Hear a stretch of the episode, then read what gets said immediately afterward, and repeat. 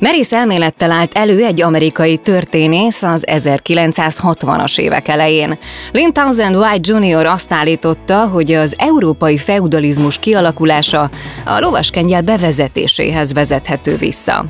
732 után a frank hadsereg vezére, Martel Károly, óriási földterületeket vett el az egyháztól azzal a kifejezett céllal, hogy azokon lovakat tenyészenek, mert a lovas katonákban látta a jövőt. Utódja Kis Pipin 758-ban pedig már a szászoktól lovakat követelt évvégi adógyanánt. A lovasok fegyverzete pedig a kard lett, amiket kengyel nélkül szinte lehetetlen volt eredményesen használni. Mindezekből a történész White arra következtetett, hogy a korábbiaknál jóval fontosabb szerepet játszott a lovasság. A feudalizmus alatt a nemességet is éppen így különítették el a földművesektől vagy a papoktól. Ők voltak a földjáradékból élő lovas katonák, akik fölött csak a király bíráskodhat. Nem kevés drámaisággal jelentette ki White, az antikvitás elképzelte a kentaurt, a kora középkor Európa vezetőjévé tette. A professzor tehát arra lyukat ki, hogy ez a technológiai változás társadalmi szinten is mélyreható forradalmat indított el,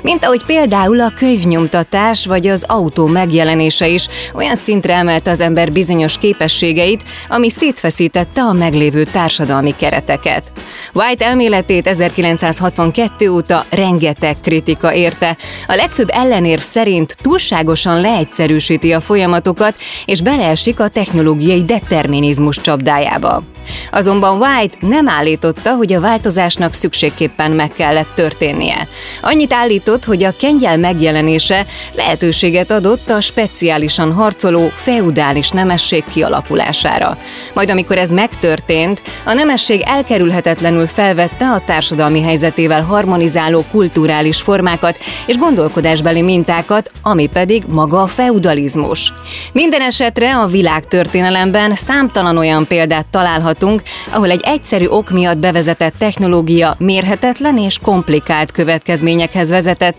és amelyekre a technológia feltalálói soha nem is gondoltak.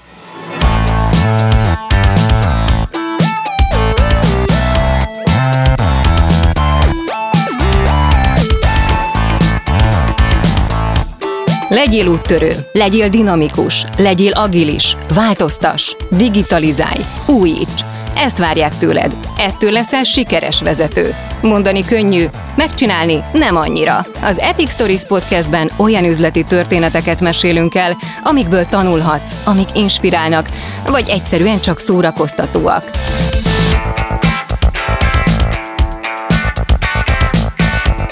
Ezt a műsort a Siva Force a vállalati digitális transformációval foglalkozó cég indította, ami a legnagyobb banki és telekommunikációs szereplők üzleti kihívásain edződött, itt pedig a magas szintű szakmai tartalomról gondoskodik. Én Brigi vagyok, segítek elmesélni a történeteket és érthetővé teszem azt, ami szerintem magyarázatra szorul. Miért kell folyton e-mailekre válaszolnunk? Miért veszel a munkaidőből napi két-három órát, hogy a munkatársakkal társalogjunk különböző digitális platformokon? Hogyan mélyedhetnénk el jobban a munkába és érezhetnénk a flót? Ezeket járja körbe egy rendhagyó adásban Földházi Csaba, a Sivaforce partnerigazgatója kollégáival, Mádi Gábor IT fejlesztési igazgatóval és Dojcsák Dániel kommunikációs vezetővel. A beszélgetéshez a muníciót pedig Kel Newport e-mailek nélküli világ című könyve adja, ami a Siva Force és a HVG közös kiadásában jelent meg magyarul.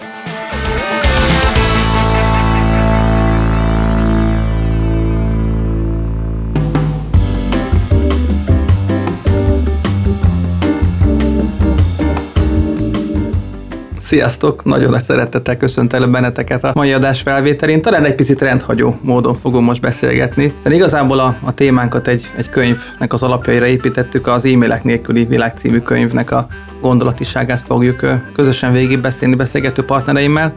de hogy a, a beszélgetésnek legyen egy kerete, az első kérdés mégiscsak meg fogom cívezni, aztán szerintem már könnyebben fogjuk egymásnak passzolgatni a labdát, méghozzá Danihoz fogok most elsőként kérdést intézni, hogy mi volt az, ami arra vezetett téged, amikor könyveket nézted, válogattad a tartalmakat, hogy az idei évben ezzel a könyvvel szeretnénk megjelenni? Sziasztok! Minden évben ugye a HVG-vel közösen a Siva Force kiad egy szakkönyvet, és eddig, eddig azért nagyon sok ilyen módszertani anyag volt, ami a, megfordult így a kezünkön keresztül, és a tavalyi Csináljuk jól az agilitást című könyv az egyébként annyira egy teli találat volt, talán módszertani szempontból így arra jutottunk, hogy nem nagyon tudjuk ezt,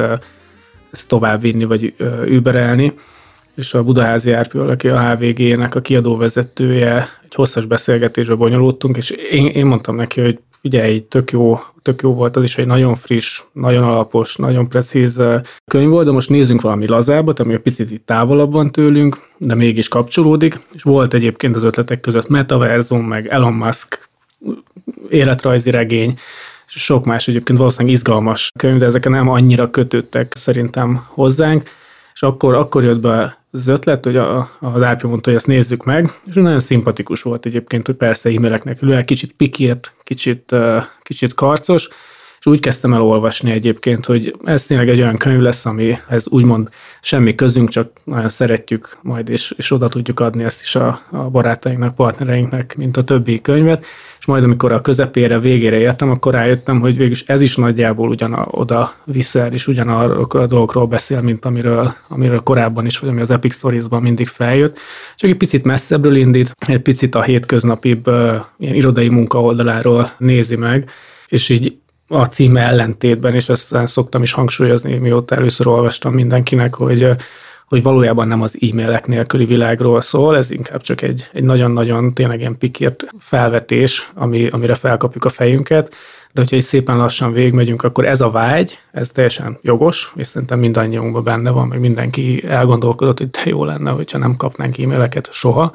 de a, a nap végére, vagy a könyv végére azért rá fogunk jönni, hogy nem is biztos, hogy ez a kérés, amit fel kell tenni, hogyha esetleg a, megdörzsöltük a, a gin lámpását. Hm. Én perspektíven még, még emlékszem azokra az időkre, amikor a szervezetünkön belül nem nagyon volt mindenkinek, sőt senkinek volt e-mail címe, tehát nem e-mailekben kommunikáltunk, és a, a szélszes kollégák, hogyha beesett telefonon egy érdeklődő, hogy valamilyen terméket szeretnének, ez egy német cégnél dolgoztam tőlünk vásárolni, akkor a, a kolléganő, aki felvette a telefont, egy nagyon szép forma cetlire, tehát posztit volt már az is, de annak megvoltak a pontos oszlopai sorai, és oda fölírta azt az igényt, azt, hogy ki volt a telefonáló, milyen termék után érdeklődött, mennyi idő, mikor volt az itt telefon, és akkor mindenkinek az asztal kiragasztotta ezt a cetlit. Volt, akinek 6-8 cetli jött össze egy pár nap alatt, volt, akinek egy-kettő. És így kezdték el feldolgozni az információt.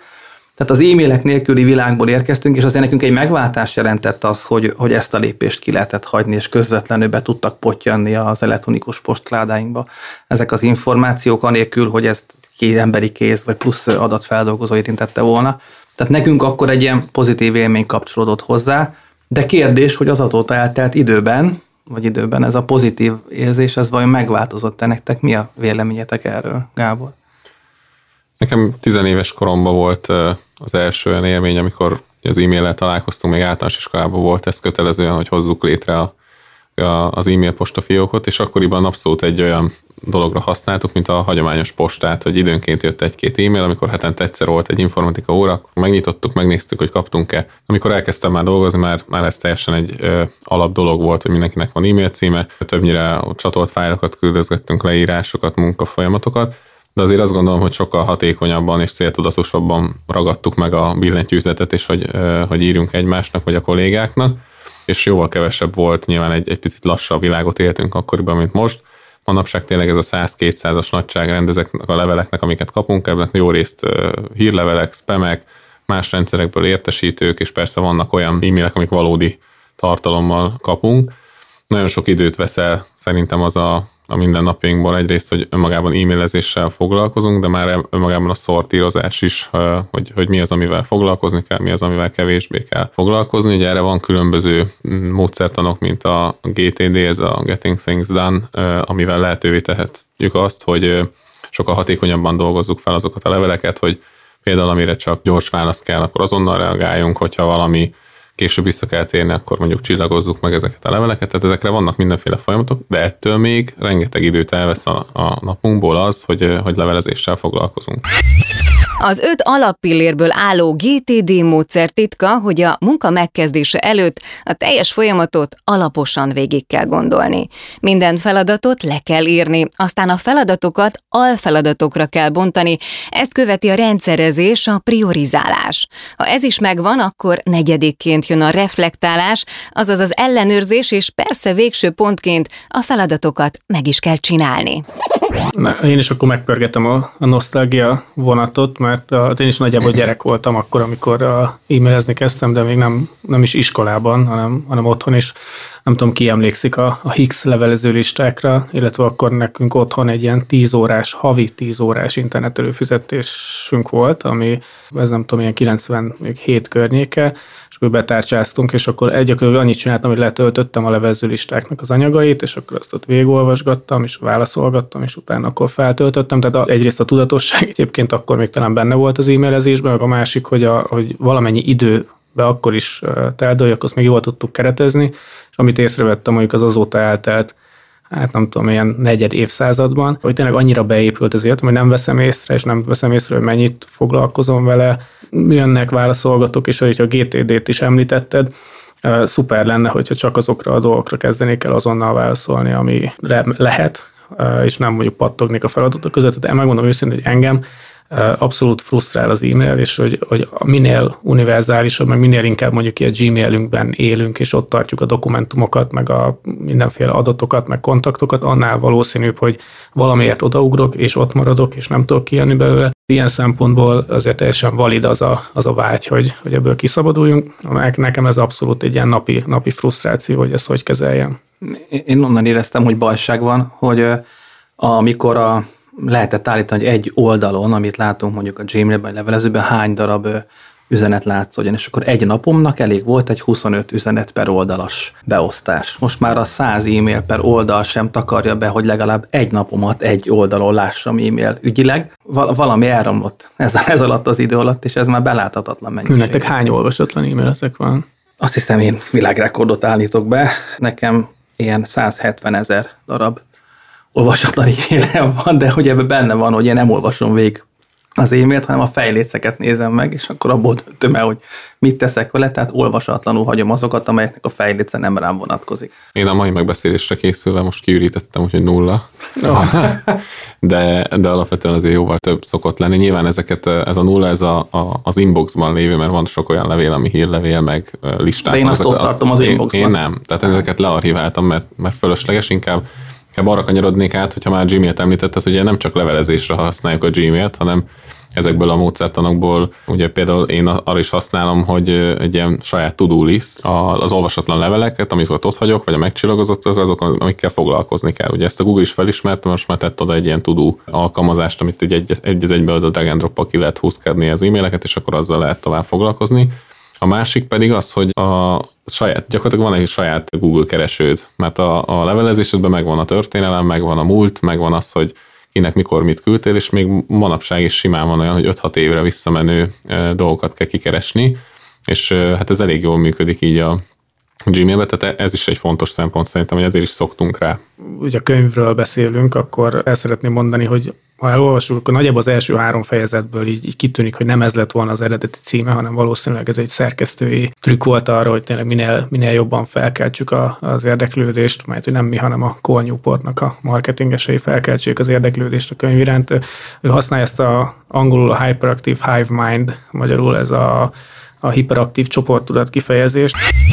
A fogalmat nem csak használja a könyvében Newport, hanem ő maga találta ki. Az állandó hálózatban történő beszélgetés köré szerveződő munkafolyamatokat írja levele, azaz amikor a feladatokat, visszajelzéseket, javaslatokat folyamatosan e-mailen, applikációkon, chatben közöljük azonnal és struktúrálatlanul. Kis szervezetben ez a munkafolyamat hatékony, de céges vagy akár négy főnél nagyobb létszámú csoportban a káoszhoz vezethet. Például ahhoz, hogy a munkaidőnk több mint egyharmadában munka helyett az e-mailekkel foglalkozunk, és 6 percenként ellenőrizzük, érkezette új üzenetünk. És talán pont ez, a, ez a egyik legérdekesebb kérdés ezzel kapcsolatban, hogy maga az e-mailezésben mindig nagyon ilyen bizinek tűnik mindenki, elfoglaltnak, valamit mindig csinál, valamiért mindig meg lehet nyitni, tehát hogyha mondjuk valaki hirtelen bejön a, az irodába, és mondjuk Netflix-eztél, vagy YouTube-oztál, akkor ugye mi a legbiztonságosabb, melyik tabra átkattintani, az nyilván a levelező, mert ott bármit csinálhatsz. Tehát ilyen szempontból ez a hiperaktív működés azért jellemzi a, a, az e-mailezést, tehát hogy a produktivitás és az e-mailezés az, az nem tudom, szerintem azért is szemben áll egymással, nem tudom ti, hogy látjátok. Nekem az is egy, egy ilyen érdekes, hogy mennyiben alakított át a mindennapjainkat, főleg ebben a, ugye tudásmunkásnak fordítjuk ezt a kifejezést, a knowledge workers, hogy ezek a kollégák hogy, hogyan dolgoznak ma. Tehát ma a legtöbb embernek az hogy bejön a munkahelyre, leül, és elkezdi a, a leveleit átolvasni. Tehát gyakorlatilag, mintha a Gmail vagy a levelező diktálna neki, hogy aznap milyen feladatai lesznek, és ahogy te is mondod, bele-bele kapsz olyan levelekbe, amik egyébként struktúrálatlanak, teljesen más témá vágnak, te egyébként nem ebben szerettél volna ma foglalkozni, de mégis elkezdtél vele valamit csinálni, megfogtad, és egy picit átalakul abba, hogy az e-mail határozza meg azt, hogy, hogy mi aznap igazából mivel fogunk foglalkozni, ezzel órákat, meg napokat, ahogy te is mondod, el lehet szórakozni, de hogy igazából amit terveztünk az adott napra, és hogyha arról is beszélhetünk, hogy a Gmail mellett a másik ilyen a Google kalendár, amivel ugye látod egyébként hol kéne lenned, hogy mivel kéne foglalkoznod, abszolút el lehet úszni ebbe. Hát el inkább nagyon rá lehet csúszni, vagy az a másik oldal. Tehát az a, az a folyamatos érzés, hogy valamiről lemaradsz. Ugye ez a, ez a fajta csoportudat azt serkenti, vagy azt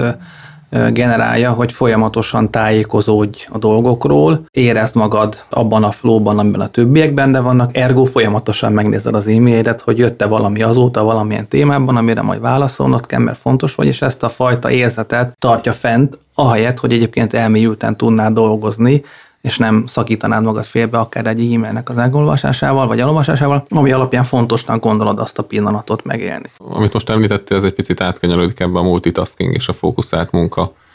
kérdéskörébe azt gondolom, hogy tényleg az ember nem erre van kitalálva, hogy, hogy folyamatosan váltson. Ugye a kontextusváltás az, ami kvázi a legdrágább a munkaidőben, mert mindig, mindig újra és újra elő kell venni valami más témát, az agy nem erre van igazából kitalálva. És erre ugye az lenne a, a jó megoldás, hogy tudjunk biztosítani magunknak és az agyunknak olyan időblokkokat, időablakokat, amikor fókuszáltan tudunk valamivel foglalkozni, megszakításmentesen, Egyébként a Cole Newportnak egy másik könyve, ez a elmélyült munka, szól igazából erről. Én ezt mindennapokban próbálkozom ennek az adaptálásával, még pedig azzal kapcsolatosan egyébként a Google kalendár is már integrált ezt a megoldást, hogy le lehet foglalnod a naptárban egy olyan blokkot, amilyen focused work befoglalod le, és hogyha valaki oda bármit be akar tenni, akkor azt automatikusan a rendszerrel utasítja,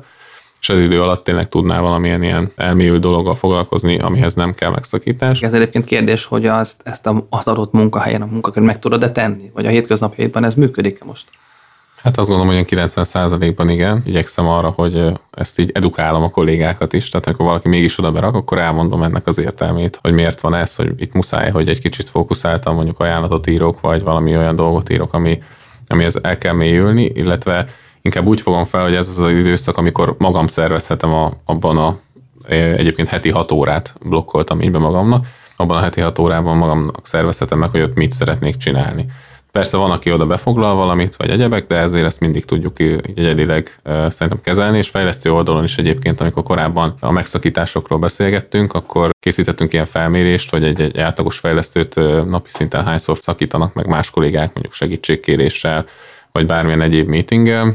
és azért az látszik, hogy ott is megpróbáltunk olyan fogadó órákat kialakítani, amikor ezeket a fejlesztőket lehetett kérdésekkel megkeresni, más időszakokban pedig picit tudtak elmélyültebben. Tehát mi igyekszünk azért a, a kultúrában erre figyelni, hogy önmagában, hogyha agilis módszertanban mi is dolgozunk, akkor eleve nagyjából úgy rakjuk össze, hogy egy, egy fejlesztő napi 4-5-6 témával foglalkozik, és akkor ő ezeken, ahogy így beszéltünk, hogy szekvenciálisan próbál végigmenni, és ezekre figyelni. Itt az, a, ami még fejlődnöm kell, hogy ilyenkor ugyanúgy be kell zárni a Gmail-t, a Slack-et és a Google kalendárt, mert egyébként akkor ezek ugye dobálják fel a különböző notification-eket, mert hogy egyébként egész nap ezek nyitva vannak. Igen, pont, pont ezt akartam mondani, és annól, amikor újságíró voltam, az nem felejtem el, hogy akkor mennyire idegesítő volt, hogy mondjuk csörgött a telefon, és akkor a PR ügynökségtől felhívtak, hogy küldtek egy sajtóközleményt, hogy megkaptuk-e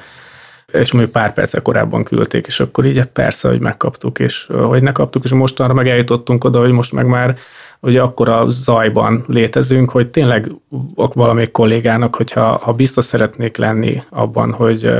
hogy észreveszi az e-mailemet, és előtte fogok, előtte fel fogom hogy át fogok küldeni valamit, és akkor most figyeld. Tehát, hogy, hogy ilyen szempontból az összes ilyen, ilyen mintát azért ez, ez produkálja. Egyébként megváltásnak gondoltuk ebben a körben, amikor megjöttek ezek a, az azonnali üzenetküldő rendszerek, amik még az e-mail helyet gondoltuk, hogy azon milyen jó lesz, hogy akkor nem kell e-mailek között böngészni, hanem ha valami ügyünk van, akkor így egymásra írunk valamilyen fórumon, ez lehet nem tudom, egy Slack, vagy, vagy valamilyen Teams-es alkalmazás, vagy bármi egyéb, és akkor ez, ez, majd, ez majd igazából ki fogja váltani az e-mailt, és kérdés, hogy ezek így bejöttek-e, vagy ettől még kaotikusabb lett a történet? Hát nyilván, amit az e-mailre elmondtunk, szerintem az, az mind triplán érvényes az azonnali üzenetküldők, és pont a mai nap reggel történt meg velem is, hogy csak egy ötfős csapat megbeszélést próbáltunk összehozni egy adott óra percben elindítva, de, de hogy mivel ennek a megszervezését egyszerűen csak így a, a, a Slack-en belül a, a saját csatornánkba tettünk meg, az valaki vagy olvasta, amit tegnap este írtam, vagy nem, vagy úgy értette, vagy nem, és hogy, hogy mondjuk úgy, hogy egy majdnem egy fél órás késéssel sikerült elindulni, egyszerűen csak azért, mert mondjuk egy nagyon egyértelmű dolog helyett így, így mindössze Slack-en néhány oda-vissza chatben próbáltuk ezt megbeszélni. Excelbe is azt szokták mondani, hogy tízezer sorig az tényleg mindenre jó. Valószínűleg az e-mail is egyébként mondjuk egy tízfős csapatban még szerintem egy szuper, egy százfős csapatban már egy óriási káosz, mondjuk egy ezerfős vállalatnál meg, meg teljesen nonsens lenne, hogy mondjuk a folyamatok mondjuk így levelezésen keresztül történjenek. Látunk ilyen ipari példákat a könyvben is, hogy hogyan lehet teljesen ignorálni az e-mail használatát, vagy lekapcsolni a, levelező szervereket, és megnézni, hogy akkor, akkor hogyan formálódnak a csapatok. Azért azt gondolom, ezek extrém példák lehetnek a, a valós életre nézve, de azért lehet, hogy onnan is át lehet emelni egy-két olyan olyan gyakorlatot, amiről most nem is gondolnánk, hiszen hozzá vagyunk szokva ahhoz a közműhöz, amit az e-mail szolgáltat, de mi van akkor, ha ez a közmű megszűnik? Ez az e-mailek nélküli világ egyébként azt gondolom, hogy mondjuk a mi területünkön eleve elképzelhetetlen, hiszen ahhoz az ügyfeleinknek is át kéne erre szokni, vagy át kéne állni, mert nem tehetjük meg azt, hiszen ebből élünk, hogy kommunikálunk velünk, megrendelések jönnek, mennek a levelezések is. Ez ugyanúgy szerves része a munkánknak, inkább a hatékonyságon kellene elgondolkodni, hogy mi, melyek azok a témák, amiket érdemes e-mailen keresztül továbbítani, vagy mi az, amire mondjuk személyes találkozó, az, ami inkább vagy egy telefon, de, de alapvetően azért azt gondolom, hogy sokkal többet kéne abba beletenni, hogy hogy lehet struktúrát használni, milyen témákra használjuk. És itt igazából át lehet kanyarodni arra, hogy vannak olyan dolgok, mondjuk a feladatkiosztások, vagy a feladatoknak a, a definíciója, a specifikációja miatt nem biztos, hogy e-mailben van a helye, mert ott össze-vissza flót megzavarva fognak érkezni ezek az inputok, és nem egy megadott helyen, egy megadott struktúrában. Amikor például mi egy projekten dolgozunk, főleg agilis módszertamból, nagyon gyakran azt kérdezgették régen e-mailben, hogy hogy áll ez a feladat. Ezekre vannak ma már olyan jó megoldások, például a Kanban tábla, vagy a Jira, vagy a Trello, ahol ránézésre egy vezető is rögtön láthatja, hogy az adott feladat hogy áll, milyen fázisban, milyen státuszban. Hogyha azzal a témával kapcsolatban van kérdés, akkor ott az adott kártya alatt lehet például ezekre válaszolni, ezek nem kell külön e-maileket küldeni. Ez, ez ugyan, ugyanaz a történet, mint amikor a családon belül ugye ez a SMS-ek hívások, hogy hol vagy, meg mikor érsz ide, és hogy ma, ugye az Apple is, meg Google is tudja már, ugye ez a helymegosztás, csak ránézek a térképre, látom, hogy a gyerekeim kint vannak a játszótéren, látom, hogy, hogy ki hol van, nagyjából mikor elindult-e már mondjuk a másik onnan, vagy még akkor nyugodtan belekezdhetek egy feladatot. Tehát ugye ez, e, ez nagyjából szerintem ez a a privát életben is ez a, ez a forradalom zajlik de, de egyébként az e-maileknél szerintem az is, az is fontos, hogy itt ilyen vezetői stílusok szerint is van különbség. Van, aki egyébként nagyon szereti, hogyha ha ő mondjuk az a típusú ember, aki mondjuk a Mózes lejött a kőtáblákkal a hegyről, és akkor az e-mailben leírta, hogy mi újság, és őt onnantól kezdve nem érdekli, hogy egyébként azt te hogy fogadtad be. Vannak, akik ez a real-time chitchattelők, folyamatosan mondjuk szórják az e-maileket, és, és rakd össze a puzzle 16 ezer darabból, lehet, hogy egyébként valaki mondjuk, és is találkoztam olyan, olyan vezetővel is, aki, aki azt mondta, hogy neki az az e-mail policie, és tényleg egy felső vezető, aki mondjuk ezt megteheti, illetve van is oka annak, hogy, hogy így dolgozik, hogy hét sornál hosszabb e-maileket nem olvas el, illetve öt elemnél több threadeket nem olvas el mert ugye ez azt jelenti, hogy vagy nem tudta a kolléga neki megfogalmazni tömören, hogy mit szeretne kérni és mit akar neki mondani, vagy egyébként, hogyha túl sok válasz van még abban a threadben, az azt jelenti, hogy az még nincs kompromisszumos vagy konszenzusos állapotban. Ilyen szempontból is nem szét lehet válogatni, hogy hogyan használjuk az e-mailt, és erre sincs valószínűleg egy, egy óriási jó recept, attól is függ, hogy ki használja. Másik ilyen példa volt nekem az ilyen hibajegyek kezelése. Például a, a klasszikus CMS projektjeinkben, UAT fázisban ugye nagyon sokszor vannak új kérések, hibák az adott fejlesztési szakaszsal kapcsolatban, és én ekkor találkoztam itt a cégnél nagyon sokszor azzal, hogy ügyfél oldalról elindult egy Excel, aminek volt a V2, V3, V4 final, össze-vissza küldözgettük, mindenki beleírt, és akkor egy 87 féle thread volt már a levélben, és a végén nem tudtad kinyomozni egyébként, hogy melyik hiba jegye valójában mi van. Ennél volt durvább is, amikor mi az e-mailekben vezettük a hibajegyet, tehát nem volt mellékelvexel, és színeztük a különböző e-mailekben a különböző változatokat. Pont beszélgettünk, Dani, hogy volt, amikor kiküldtél broadcastra e-mailt, és hogy mennyire nem válaszoltak rá fejlesztői oldalon, hiszen ők nem olvassák adott esetben, és ez inkább ennek a az előbb elmondott példának a jó, jó gyakorlata. Igen, és tehát mondjuk jó egy olyan környezetben dolgozni, ahol egyébként a, ez ilyen biztonságosan ki van rakva, és ez nem azt jelenti, hogy tilos bárkinek mondjuk e-mailezni, vagy tilos a Slack-et használni. Mondjuk vannak olyan munkahelyek egyébként, nem tudom, hogy lehet, hogy még mindig vannak, ahol le van tiltva mondjuk a cégnél a, a Facebook, vagy, vagy bármilyen egyéb dolog. Nálunk nincs letiltva, de mégis azt látom, hogy mondjuk igen, egy, egy ilyen belső kommunikációt kiküldünk, és mondjuk nem jön rá e-mailben válasz, de mégis utána másnapra azt látom, hogy tudomásul vették, vagy mondjuk, hogyha valamit kellett csinálni ennek kapcsán, akkor az, az megtörtént, hogyha válaszolni kellett valakinek az elő. Nyilván nem száz százalékban, de megtörténik, de ugye Slacken is ezt látom, hogy hogy én, én azért továbbra is valahogy az always on figura vagyok. Szerintem valószínűleg gyerekkoromtól be, beütődött, hogy nem tudom, éjjel volt olcsó az internet, és akkor így, így valahogy rászoktam erre, és akkor tudok egyébként tényleg elmélyülten foglalkozni dolgok, és rengeteg mondjuk cikket akkor olvasok el, és bedobom Slackbe, és, és egy picit lehet, hogy pont ez a social media megszoktuk, hogy egyből jönnek rá a lájkok, vagy legalább valami komment, és hétvégén nem, nem jön rá, de ez nem azt jelenti, hogy senkit nem érdekel, mert utána hétfőn, kedden, szerdán látom, hogy nagyjából meg, megtapasztaltam, hogy kinek mi a ritmusa, akár mondjuk egy menedzsmenten belül is, vagy a fejlesztőknél, teljesen más, de hogy, hogyha nekik meg van határozva, hogy mi a, mi a munka ritmusuk, akkor a, a, a szerint élnek, és mondjuk egy e-mail, az például a fejlesztőknél az abszolút egy, egy, nem azt mondom, hogy halott médium, de, de nagyjából az. Hát nem véletlenül ők azért egész más eszközöket használnak az arra, hogy azt a bizonyos napi munkamenetet nyilván tartsák, és ez érdemes lenne talán megnézni ennek a, ennek a másik oldalát is, hogy mi van az e-mailen túl, hol lehet ezeket az információkat beszerezni, hogyha az ember ilyenfajta csoportmunkában vagy csoportmunkaszervezésben dolgozik. Mi lassan több mint egy évtizede használjuk a Girát belső feladatkezelésre, illetve a task managementen belül hibajegykezelésre is, és az Atlassian termékcsaládnak a, a, a további tagjait is bevezettük már házon belül, így a Confluence-t is néhány évvel ezelőtt, Viszont ami kényelmes és megszokott, azt ugye nehéz leváltani, tehát nagyon nehezen tudtunk egyébként mi magunk is így a konferencre átállni. Az volt a cél, hogy a specifikációk, az üzleti dokumentációk, azok mindegy helyen struktúráltan egy, egy általunk közösen kirakott fas struktúrában helyezzük el, amit mindenki meg tud találni. Ennek ugye az volt a célja, hogyha egy fejlesztő egyik projektről a másikra átvált, akkor az a másik projektben is ugyanott találja meg ezeket a, a dokumentumokat, és sokkal kisebb legyen egyrészt a, a multitaskingból vagy a váltásból adódó kiesés, másrészt pedig minden ott legyen egy helyen, és ne kell e-mailekben bogarászni, meg kotorászni. Mi ezt úgy tudtuk elérni, hogy, hogy egy olyan fegyvert adtunk a, a fejlesztő kezébe, hogy azt mondtuk, hogy ha ami a Confluence-ben van, az van, ami a Confluence-ben nincs, az nincs, és erre nyugodtan hivatkozzanak a projektmenedzserekkel, product ownerekkel szemben. Úgyhogy végül is egy ilyen nagyjából azt tudom mondani, hogy három-hat hónapon belül sikerült erre átállni, hogy egyszerűen muszáj legyen oda tölteni fel a, a szükséges fontos anyagokat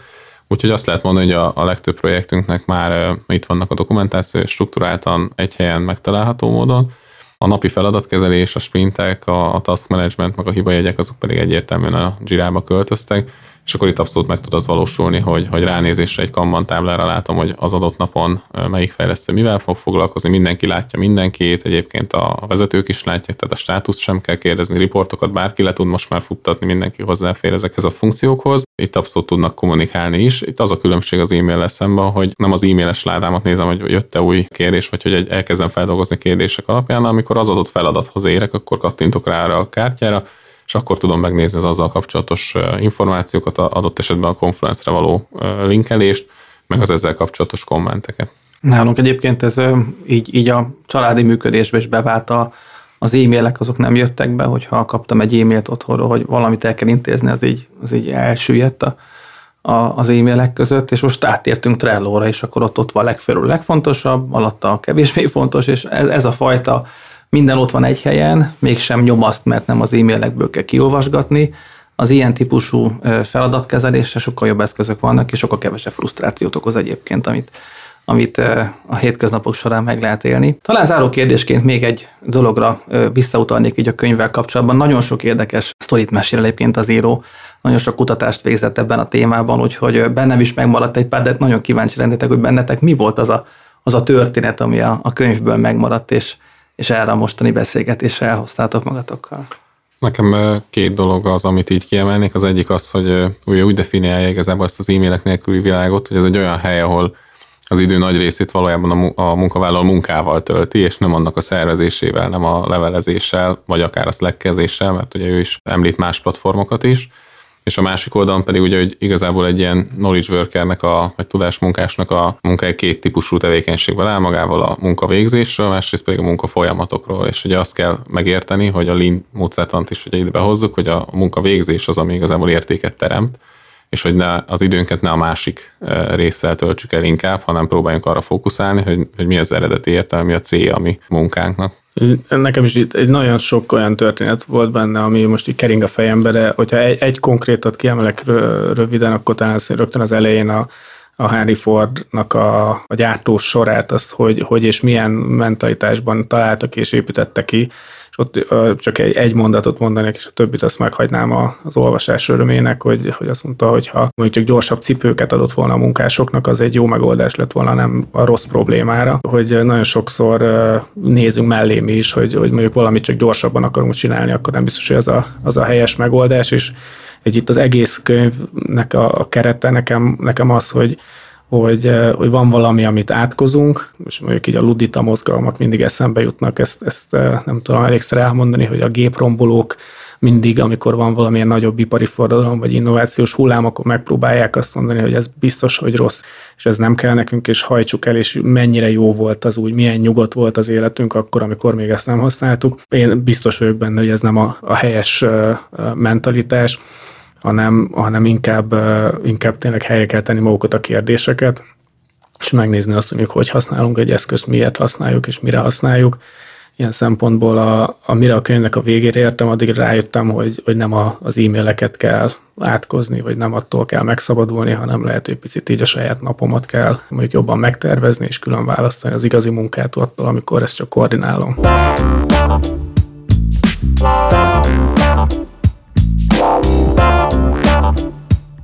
Nem lenne jobb, ha eltűnne az életünkből az e-mail. Attól viszont jobb lenne, ha tudatosabban kezdenénk el használni. Például mielőtt billentyűt ragadunk, gondoljuk végig a legjobb fórum az információnak az e-mail, vagy érdemesebb azt egy gyors telefonnal elintézni, vagy valamilyen hibakezelő, feladatkezelő alkalmazással.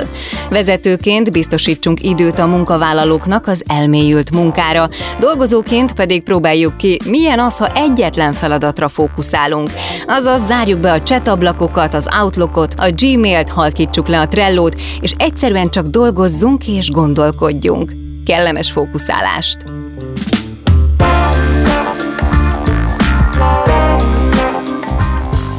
Ez a történet itt véget ért, de van még mit megbeszélnünk. Ha tetszett az Epic Stories, kövess minket a kedvenc podcast lejátszódban, és iratkozz fel az epicstories.hu oldalon, hogy ne maradj le az újabb epizódokról és a további inspiráló történetekről. Ha van egy tanulságos üzleti történeted, amit megosztanál velünk, küld el az epic.sivaforce.com címre.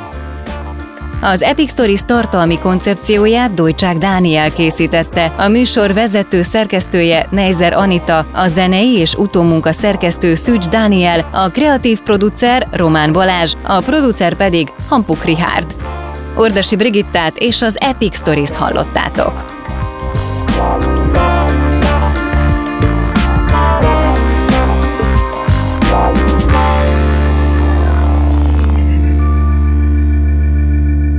Beaton produkció